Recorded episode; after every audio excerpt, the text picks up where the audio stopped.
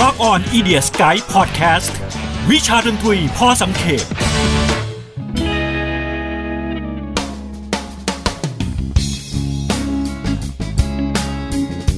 พูดถึงคำว่าเพลงอินดี้มันคืออะไร หลายคนบอกว่ามันก็คือแนวเพลงชนิดหนึ่ง หลายคนบอกว่าไม่ใช่ มันคือวิธีการทำงานของวงดนตรีโดยที่ไม่ง้อค่ายเพลงต่างหาก อ้าว ถ้าอย่างนี้บรรดาศิลปินที่อยู่ในค่ายเพลงอินดี้ล่ะ เขายังเรียกตัวเองว่าวงอินดี้อยู่หรือเปล่า วันนี้เราจะมาหาคำตอบไปด้วยกันนะครับ สวัสดีครับ ผมบอมสุวาทิน หรือว่าดีเจบอมแห่ง Rock on Radio FM ขอต้อนรับทุกท่านเข้าสู่รายการ Rock on Idiot Guide ความรู้ทางดนตรีพอสังเขปพจนานุกรมดนตรีสำหรับคอเพลงทั้งหน้าใหม่และหน้าเก่า เรามาเริ่มกันเลยนะฮะ ก่อนอื่นเราจะมาพูดถึงคำว่าอินดี้ในที่นี้เนี่ย แรกเริ่มเดิมทีมันย่อมาจากคำว่า independent music นะครับก็ independent music หมายถึงการทำงานเพลงอย่างเป็นอิสระ ปราศจากเงื่อนไขเชิงพาณิชย์ หรือการกำหนดของค่ายเพลงทำเองทุกอย่างแบบ DIY นั่นเองนะครับ อันนี้คือวิธีการทำงาน แต่ว่าในอีกแง่หนึ่ง ก็หมายถึงแนวเพลงได้เช่นกันนะฮะ เพราะว่าเราจะได้ยินคำว่า indie rock indie pop indie folk indietronicaนะครับ ซึ่งพอในบริบทที่เราเรียกแนวเพลงเนี่ย อาจจะไม่ได้หมายถึงวิธีการทำงานที่จะต้องเป็นอิสระร้อยเปอร์เซ็นต์ก็ได้นะครับ โดยคำว่าอินดี้คำนี้เนี่ยน่าจะถูกหยิบยืมมาจากแวดวงภาพยนตร์ก่อนนะฮะ นั่นก็คือในยุคที่คนทำภาพยนตร์อิสระ เราก็จะเรียกกันว่า indie film นะครับ ซึ่ง indie film เนี่ยมีมาตั้งแต่ช่วงยุค 1920 เป็นต้นมาแล้วนะครับ ทีนี้คำว่าอินดี้เนี่ยเริ่มเปลี่ยนจากวิธีการทำงานไปกลายเป็นแนวเพลงได้ยังไงนะครับ ก็ต้องย้อนไปอ้างอิงจากงานวิจัยที่ชื่อว่า Words and Music ที่ถูกตีพิมพ์ในปี 2013 นะครับเขาอธิบายเอาไว้อย่างนี้ สมมติ indie rock เนี่ยกลายเป็นแนวเพลงโดยคำนี้เนี่ยน่าจะกำเนิดมาจากแวดวง ดนตรีทั้งฝั่งอเมริกาแล้วก็อังกฤษในช่วงยุค 70 ซึ่งเดิมทีเนี่ยยังไม่มี indie rock นะฮะ แต่ว่าช่วงนั้นเขาเรียก Independent Records ด้วยการทำงานของค่ายเพลงก็คือค่ายเพลงอิสระนะครับ ค่ายเพลงเหล่านี้เนี่ยเริ่มไปดึงบรรดาวงดนตรีที่อาจจะไม่สามารถไป major debut ได้ ไม่สามารถไปอยู่ในค่ายเพลงหลักได้นะครับ อาจจะ ดึงพวกเขาเข้ามาแล้วก็โอเค เราเป็นค่ายเพลงเราทำให้คุณ โดยที่คุณเนี่ยจะได้รับอิสระในการทำงานเพลงเต็มที่ไม่โดนเรียกว่าเผด็จการหรือกำหนดทิศทางเพลงอย่างโน้นอย่างนี้เหมือนที่ค่ายเพลงเมเจอร์เขากำหนด บรรดาวงดนตรีในยุคนั้น ก็เริ่มเข้ามาเซ็นกับค่ายอินดี้นะฮะ พอรวมเป็นกลุ่มเป็นกลุ่มเป็นก้อนมากๆเข้านะครับ บังเอิญบังเอิญบรรดาวงดนตรีพวกนี้ก็จะมีลักษณะแนวเพลง ไปในทิศทางค่อนข้างใกล้เคียงกัน ก็จะเป็น guitar pop band บ้าง เป็น alternative rock บ้างนะครับ ก็เลยทำให้บรรดาแฟนเพลงในช่วงยุคนั้นเนี่ย ก็จะรับรู้กันไปว่า อ๋อ indie rock ก็คือบรรดาวงดนตรีที่มีแนวเพลงประมาณนี้นะครับ อันนี้นี่น่าจะเป็นสัญญาณให้เห็นแรก ๆนะครับที่คำว่า อินดี้เนี่ยเริ่ม shift จากความหมายของวิธีการทำงานไปสู่ลักษณะของแนวเพลงนะครับ ทีนี้ผมก็เลยแอบสงสัยว่าอ้าวแล้วค่ายเพลง Independent Records กับค่ายเพลงที่เป็นค่าย mainstream เนี่ยเขามีเส้นแบ่งกันตรงไหนนะครับ ก็พูดง่ายๆคือ ค่ายเพลงที่ไม่ใช่องค์กรธุรกิจระดับโลก อย่างพวก Sony Music Warner Music หรือว่า Universal หรือ EMI ในยุคนู้นเนี่ย ถ้าคุณเป็นค่ายระดับ ที่ประสบความสำเร็จระดับโลก ถือว่าคุณเป็นค่าย major ถ้าคุณไม่ใช่ค่ายพวกนั้น คุณก็คือค่ายเพลงอินดี้นะครับ ซึ่งตรงนี้อาจจะต่างจากบริบทไทยนิดหนึ่งเดี๋ยวผมจะค่อยมาอธิบายนะครับ ซึ่งค่ายเพลงอินดี้เนี่ย มันไม่ได้เริ่มต้นในช่วงยุค 70 นะฮะ จริง ๆ มันมีมาก่อนแล้วตั้งแต่ช่วง โอ้โห โบราณโบราณเลยฮะ สมัยก่อนเพลงแจ๊สก็อยู่ในค่ายอินดี้สมัยที่ร็อกแอนด์โรลเพิ่งกำเนิดขึ้นมา ก็เริ่มต้นมาจากบรรดาค่ายเพลงอินดี้เพราะว่าตอนนั้นค่ายเพลง major ก็ยังไม่ยอมรับร็อกแอนด์โรลเอลวิสเพรสลีย์ก็จริง ๆ แล้วกำเนิดมาจากบรรดาค่ายเพลงอินดี้นะครับ ทีนี้ต่อมานะครับคำว่าอินดี้เนี่ย เริ่มไปเกี่ยวพันกับค่ายเพลงชัดเริ่มไปต่อมานะครับคำว่าอินดี้เนี่ย เริ่มไปเกี่ยวพันกับแนวเพลงชัดเจนขึ้นไปอีก เมื่อมีกระแสการมาถึงของพังนะครับ เพราะว่าวิธีการทำงานของพังเนี่ยนอกจากแน่นอนไม่ง้อค่ายใหญ่คือค่ายใหญ่ก็คงไม่ไม่เอาไปเซ็นอยู่แล้วในช่วงยุคนู้นนะครับ แล้วก็แนวดนตรีของพวกเขาก็ชัดเจน แล้วเขาก็ดันเกิดเป็นกลุ่มก้อนเป็น culture ขึ้นมาด้วยนะครับ แล้วก็ตอนหลังแต่แขนงเป็น post punk อีกนะครับ post punk นี่ตอนหลังก็เติบโตไปเป็นสาย indie pop นะฮะก็จะแบบพัฒนาไปเป็นพวก dream pop surf pop noise pop อะไรอีกนะครับ จนกระทั่งจุดที่น่าจะมาแยกขาดจากกันเลยก็คือการมาถึงของบรรดา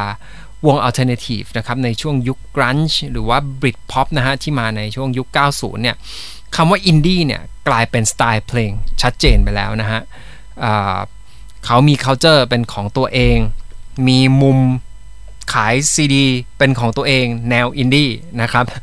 ก็ชัดเจนเลยว่าเริ่มจะไม่ได้พูด เกี่ยวกับวิธีการทำงานแล้วนะครับ หลังจากยุค 90 เป็นต้นมาแนวเพลงอินดี้เนี่ยก็แยกย่อยเป็นแนวต่างๆ อีกมากมายนะฮะเป็น post grunge post rock mad rock low fi garage บลาบลาบลานะครับ และอีก movement สำคัญหนึ่งก็คือหลังจากการมาถึงของเทคโนโลยีในการสื่อสารในช่วงยุค 2000เป็นต้นมานะครับ วงดนตรีเหล่านี้เนี่ยก็สามารถประสบความสำเร็จด้วยตัวเองในวงกว้างขึ้น คืออย่างนี้เมื่อก่อนนี้เนี่ย บรรดาวงอินดี้พอเขาเริ่มโด่งดังมากขึ้นใช่ไหมครับวิธีการหนึ่งที่เขาจะไปประสบความสำเร็จมากขึ้นก็คือไป major debut พูดง่ายๆ ก็คือไปอยู่ค่ายใหญ่ แล้วก็คนก็จะเริ่มงงๆแล้วไม่รู้ว่าจะเรียกพวกเขาว่าวง mainstream หรือว่าวงอินดี้นะครับแต่ปัจจุบันเนี้ยการมาถึงของเทคโนโลยีเนี่ยมันทำให้บรรดาวงดนตรีไม่จำเป็นต้องง้อค่ายใหญ่ พวกเขาสามารถประสบความสำเร็จในระดับโลกได้ โดยที่ อยู่ในค่ายอินดี้หรือไม่ต้องอยู่ในค่ายเพลงก็ได้นะครับ เพราะว่าสามารถโปรโมทเพลงผ่านแพลตฟอร์มด้วยตัวเองได้แล้วนะครับ ก็เลยสามารถประสบความสำเร็จในวงกว้างโดยที่ยังเป็นศิลปินอินดี้อยู่นะครับ ทีนี้อ๋อผมก่อนจะลืมนะครับ ผมมาย้อนพูดถึงลักษณะของค่ายเพลงอินดี้นิดหนึ่งนะครับ ค่ายเพลงอินดี้เนี่ยก็จะแบ่งออกได้เป็น 3 ประเภทนะฮะ ค่ายเพลงอินดี้ประเภทแรกคือทำทุกอย่างนะฮะ อินดี้จริง ๆ เลยอินดี้สากกะเบือยันเรือรบนะครับ ก็คือลงทุนทุกๆ อย่างทำเองทุกๆ อย่างให้ศิลปินนั้นๆนะครับ โปรโมทเอง ปั๊มแผ่นเองนะครับ ค่ายเพลงอินดี้ในระดับที่ 2 ก็คือ เป็นตัวค่ายที่เป็นอินดี้แต่ว่า distribution เนี่ยฝากค่าย major นะครับก็คือตัวเองคัดเลือกศิลปินเข้ามาเซ็นสัญญาศิลปินเข้ามา แต่ว่าใช้ช่องทางการโปรโมทแล้วก็สื่อเนี่ยของ ค่าย major นะครับ อันนี้เนี่ยก็เรียกได้ว่า ลดความเสี่ยงลงมาอีกนิดนึงนะครับ ก็เป็นการจับกันหลวมๆกับค่ายใหญ่ แล้วก็ค่ายอินดี้อีกโมเดลหนึ่งก็คือค่ายย่อยของบรรดาค่าย major นะครับ ค่าย major เนี่ยเปิดค่ายเป็น label ย่อยของตัวเองเลย เพื่อที่จะมาเซ็นสัญญาบรรดาวงดนตรีอินดี้เนี่ยอยู่ในค่าย mainstream แต่ว่าคุณจะไม่ถูกบังคับนะฮะ คุณสามารถทำผลงานเพลงของตัวเองได้อย่างอิสระเหมือนตอนที่อยู่ค่ายอินดี้ นะครับ โอเค ก็อธิบายคร่าวๆ เท่านี้สำหรับภาพรวมของอินดี้นะฮะ อยากจะพูดถึงอินดี้ในไทยสักหน่อยหนึ่งนะครับอินดี้ในไทยเนี่ยเริ่มแรกผมอาจจะไม่รู้ว่ามันเริ่มต้นเมื่อไหร่จริง ๆ นะครับ เพราะว่าผมก็ไม่รู้ว่าจะไปค้นข้อมูลได้ลึกถึงแค่ไหนนะฮะ เอาเป็นว่าผมจะพูดจากในความทรงจำและเท่าที่ผมเข้าใจแล้วกันนะครับคนที่ฟังเพลงอินดี้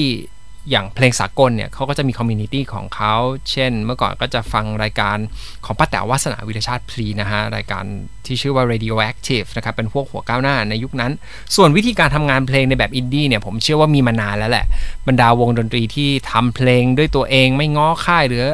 นอกกระแสน่าจะมีมาตลอดแต่ เราเรียกวงดนตรีเหล่านี้ว่าอินดี้จริง ๆ ให้ผมได้ยินครั้งแรก ๆ น่าจะเป็นช่วง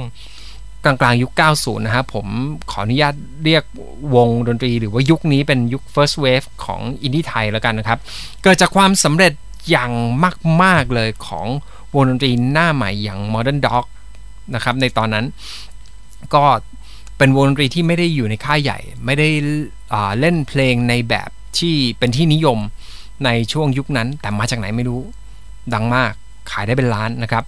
และมันทำให้เกิด ความตื่นตัวทางวงการดนตรีนะครับ ค่ายเพลงอินดี้เกิดขึ้นมากมายแน่นอน Bakery Music รวมถึง Oh My God Gecko ร้องเสียงลำใหญ่นะครับหลังจากนั้นมีบรรดาวงดนตรีในสไตล์นี้เกิดขึ้นมากมายนะครับ แต่ว่าวงดนตรีอินดี้ในยุคนั้นเนี่ยก็จะมีลักษณะคล้ายๆกันก็คือเป็นวง modern rock หรือว่า alternative นะฮะ มีความเป็นร็อกเกือบทุกวงนะครับ ไม่ว่าจะเป็นวงพราวสี่เต่าเธอ พี่ป้าง นครินทร์ ในยุคนั้นนะฮะ วง Smile Buffalo ก็แม้แต่ค่ายเพลงใหญ่ๆนะฮะค่ายค่าย mainstream ในตอนนั้นก็ยังลงมาเล่นด้วยไม่ว่าจะเป็น Sony Music Thailand นะครับ ค่าย EMI ก็เปิดค่าย E minor หรือแม้แต่ GMM Grammy เนี่ย ก็ทำวงดนตรีอย่าง Why Not Seven หรือว่า Fly ซึ่งก็มีภาพลักษณ์ที่เล่นดนตรีในสไตล์ Alternative นะครับ คืออ่าคำนี้สำคัญนะครับ Alternative เนี่ย ในในยุค Indie First Wave เนี่ย เราจะเรียกค่ายเพลงว่าค่าย Indie แต่บรรดาวงดนตรีเนี่ยจะถูกเรียกเป็นแนวเพลงว่า Alternative ซะมากกว่านะครับ เราจะไม่ใช้คำว่า เราใช้คำว่า Indie บ้าง ใช้ใช้วง Indie บ้าง แต่ว่าเราจะใช้เราจะเรียกคำว่า alternative ให้ได้ยินบ่อยมากกว่านะครับ ซึ่งยุคนั้นเนี่ยมันรุ่งเรืองแม้กระทั่งคนระดับอย่างพี่หนุ่ยอัมพลที่ออกมาจากไมโครเนี่ยยังมาทำเพลง alternative เองเลยนะครับ ก็มีสื่อสำคัญสำคัญในยุคนู้นก็น่าจะเป็น Hot Wave ที่นำโดยปัตเต้ยุทธนาบุญอ้อมนะครับ แล้วก็มีคลื่นวิทยุอีกคลื่นหนึ่งชื่อ Pirate Rock นะครับ โดยคุณวินิตรัตนาชัยนะครับ ก็เป็นคลื่นที่เปิดเพลงร็อกแล้วก็เป็น alternative rock อย่างเดียวเลย ก็เป็นอีกอีกสื่อสำคัญ รวมถึงนิตยสารในยุคนั้นก็อย่าง Generation Terrorist ของพี่ซีดนรเศษหมัดคงนะครับ อยากจะเมนชั่นถึงอีกหนึ่งวงหนึ่งที่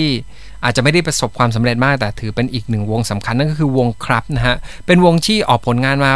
เรียกได้ว่าพร้อมๆกับ Modern Dog เลยก็คือในปี 2537 หรือว่า 1994 นะครับ วงดนตรีที่ชื่อวงครับเนี่ยสมาชิกของวงเนี่ยต่อมากลายเป็นบุคคลสำคัญที่อยู่ในแวดวงดนตรีอินดี้เยอะแยะเลยนะครับ ไม่ว่าจะเป็นพี่อู๋ Day Tripper นะครับ หรือว่า พี่ดีเจซี้ดแห่ง Fat Radio แล้วก็ Cat Radio นะครับพี่โต้ สุหฤท สยามวาลานะครับ รวมไปจนถึงพี่รุ่ง ซึ่งปัจจุบันก็กลายเป็นเจ้าของค่าย Small Room นั่นเองนะครับ อีกฝั่งหนึ่งที่อยากจะพูดถึงก็คือฝั่งเมทัลเขาก็มีการทำเพลงแบบที่ independent เหมือนกันแต่ว่าเขาจะไม่ค่อยเรียกตัวเองเลย ทั้งฝั่งเมทัลนะฮะเขาก็มีการทำเพลงในแบบ independent เหมือนกันนะครับ แต่ว่าเขาจะไม่ค่อยเรียกตัวเองว่าอินดี้นะครับเขาจะเรียกตัวเองว่าเพลงใต้ดิน หรือว่า underground นะครับ ก็จะมีค่ายสำคัญสำคัญอย่าง Rock Rocks Records นะฮะ จะมีวงดนตรีอย่างดอนผีบิน มีซีเปีย มี December อะไรแบบนี้นะครับ ยังไงก็ตามนี่ก็คือภาพรวมในช่วงยุค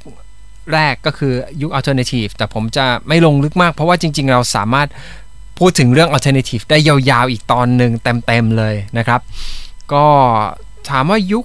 first wave ของอินดี้เนี่ย เสื่อมความนิยมลงตรงไหน น่าจะเริ่มอิ่มตัวในช่วงฟองเศรษฐกิจฟองสบู่นะครับ ในช่วงปีปลายปลายยุค 90 แล้วเศรษฐกิจฟองสบู่มันประมาณปี 2540 หรือว่าปี 1997 ใช่ไหม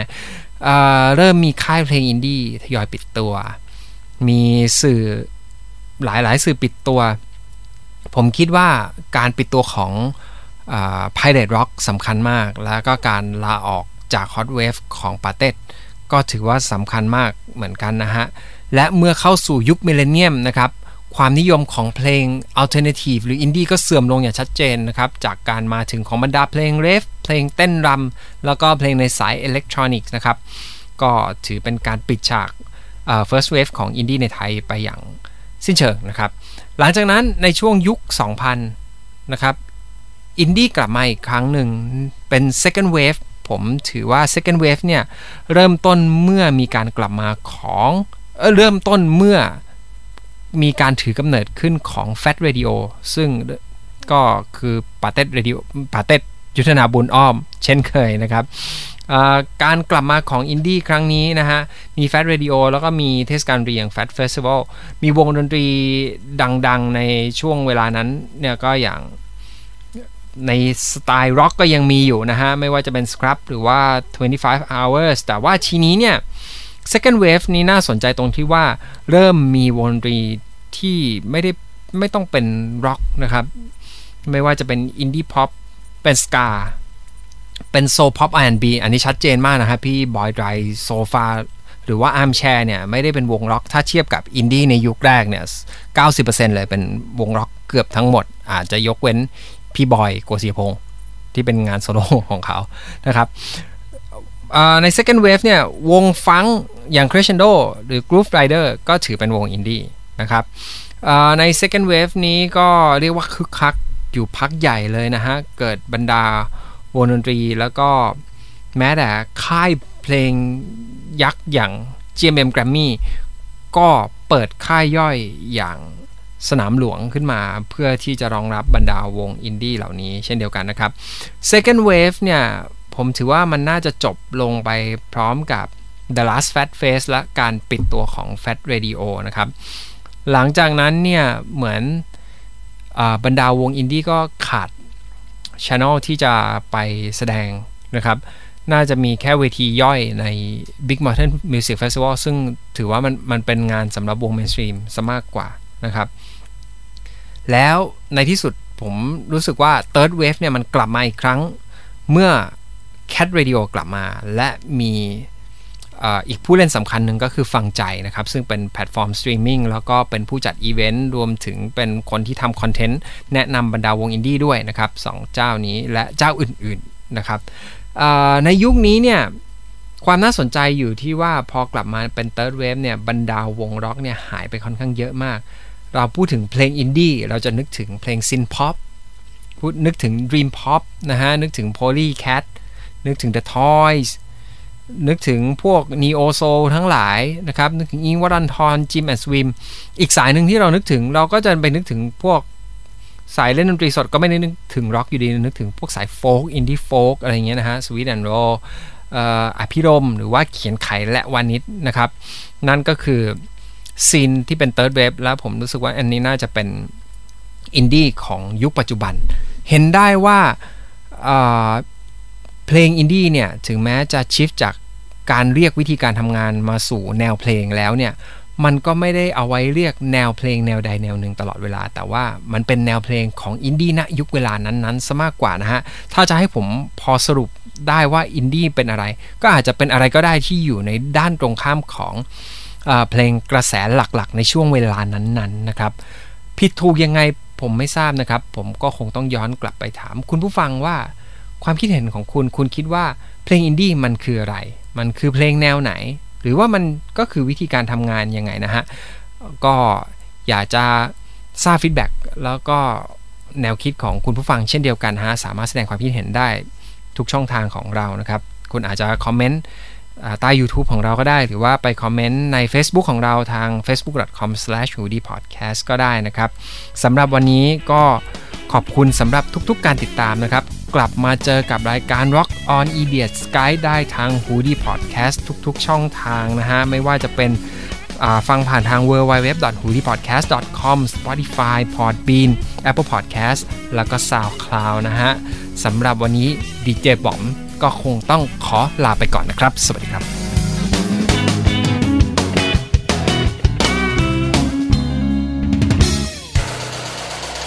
h o ดี้พอดแคสต์ฮูดี้พอดแคสต์เรื่องที่คุณฟังแล้วต้องร้องว่าหูดี